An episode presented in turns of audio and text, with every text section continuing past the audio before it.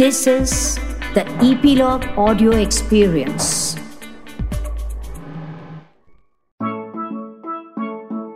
बड़े बुज़ुर्गों का यह कहना है कि अगर हमारे पास कोई भी ऐसा हुनर हो, या कला हो, या कोई भी ऐसा काम आता हो हमें, जिसे हम किसी और की मदद कर सकते हैं तो हमें ज़रूर करना चाहिए बच्चों, मैं हूँ कांता बहार और आज नन्ही दुनिया में लेकर आई हूँ डॉक्टर कुसुम अरोरा की लिखी एक और नई कहानी।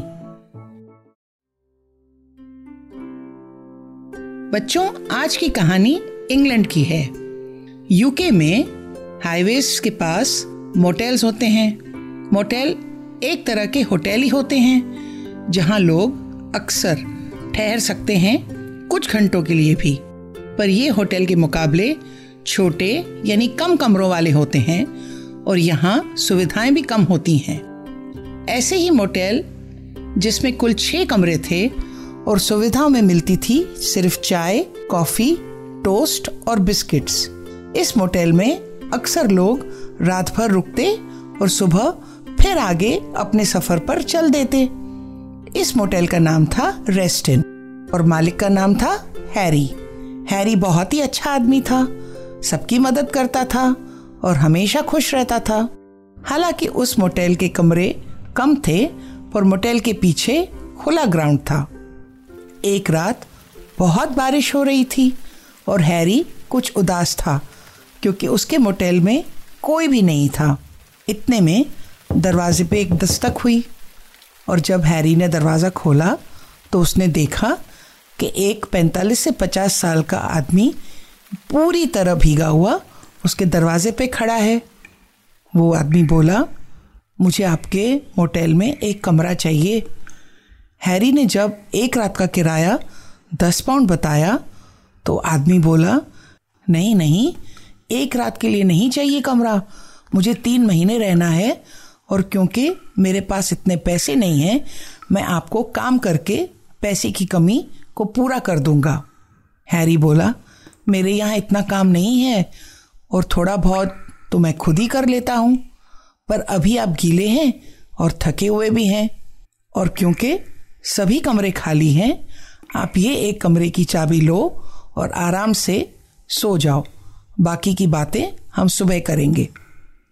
वो आदमी कमरे में चला गया और हैरी भी अपना कमरा बंद करके सो गया। सुबह जब हैरी उठा तो उसने देखा पूरी मोटेल साफ़ थी। वो चाय बनाकर पी रहा था तो देखा रात वाला आदमी कुछ सामान उठाए, अंदर आया। आते ही वो बोला, मेरा नाम जेम्स है। मैं खाना बहुत अच्छा बनाता हूँ। इसीलिए जो भी यहाँ रहने आएँगे, उन्हें हम खाना दे, उससे अधिक पैसे ले सकते हैं।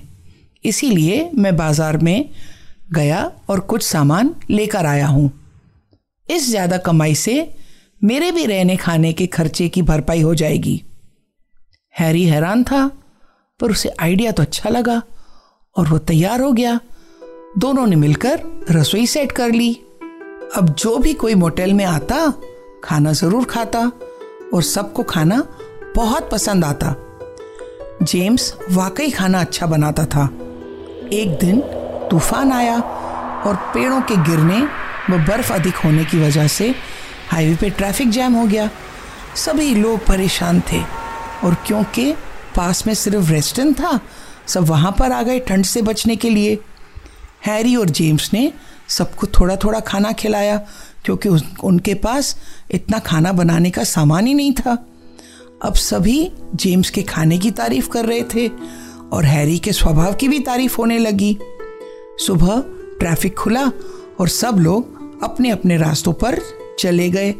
पर एक चीज़ रह गई, और वो थी जेम्स के खाने की तारीफ़। अब तो आसपास के लोग सिर्फ़ जेम्स का खाना खाने ही आ जाते। हैरी ने एलिस से शादी कर ली, और तीनों ने मिलकर एक रेस्टोरेंट भी खोल लिया। सभी खुश थे। जेम्स ने रसोई में जहाँ एलिस को अच्छा खाना बनाना सिखाया, वहीं पे दो और असिस्टेंट्स को ट्रेन भी कर दिया। जेम्स, जो कि तीन महीने रुकने के लिए आया था, अब छह महीने से यहीं था। ऐसे ही एक दिन तीनों बैठे हुए थे कि जेम्स बोला, मैं कल यहाँ से नॉर्फ्लॉक्स जाऊँगा। हैरी बोला, वो तो यहाँ से बहुत दूर है। तुम कैसे जाओगे? तुम्हें जाने में ही चार घंटे लग जाएँगे। तुम वापस कब आओगे? जेम्स बोला, मैं अब वापस नहीं आने वाला। एलिस लगभग चिल्ला पड़ी, क्यों? किस लिए? ये सब हमारा है, हम सबका है। तुम इसे छोड़कर कैसे जा सकते हो? जेम्स बोला, ये सब तुम्हारा है। मैंने तुम्हें और दोनों असिस्टेंट्स को सब कुछ सिखा दिया है। अब तुम्हें मेरी ज़रूरत नहीं है। हैरी चिंतित मतलब वरिड होकर बोला, जेम्स, तुम्हें पता है ना, सुबह तक मैं तुम्हें तुम्हारे पैसे नहीं दे सकता हूँ। एक दिन रुक जाओ कल बैंक से तुम्हारे अकाउंट में जमा करवा दूँगा। जेम्स हंस पड़ा और बोला, मैंने कब कहा मुझे पैसे चाहिए? मुझे पैसे नहीं चाहिए, वो भी तुम्हारे हैं। और फिर उसने उन्हें बताया कि वो एक बहुत बड़ा शेफ है अमेरिका में और उसके पास काफ़ी पैसे भी हैं। वो एक फ़कीर से मिला और जब उसने उसे कहा कि वे लोगों की मदद करना चाहता है तो फ़कीर ने कहा, क्योंकि वो अच्छा खाना बनाता है तो वह उसको ऐसे लोगों के बारे में बताएगा, जिन्हें वो खाना बनाना सिखा, अच्छी ज़िंदगी दे सकेगा। इसीलिए हैरी के पास उसी फ़कीर ने भेजा था, और अब उसे एक औरत की मदद करने जाना है। पर जाते जाते एक वादा, यानी प्रॉमिस लेकर जाऊँगा। हमेशा याद रखना, जब कभी किसी की मदद कर सको ज़रूर करना। दुनिया इसी से चलती है।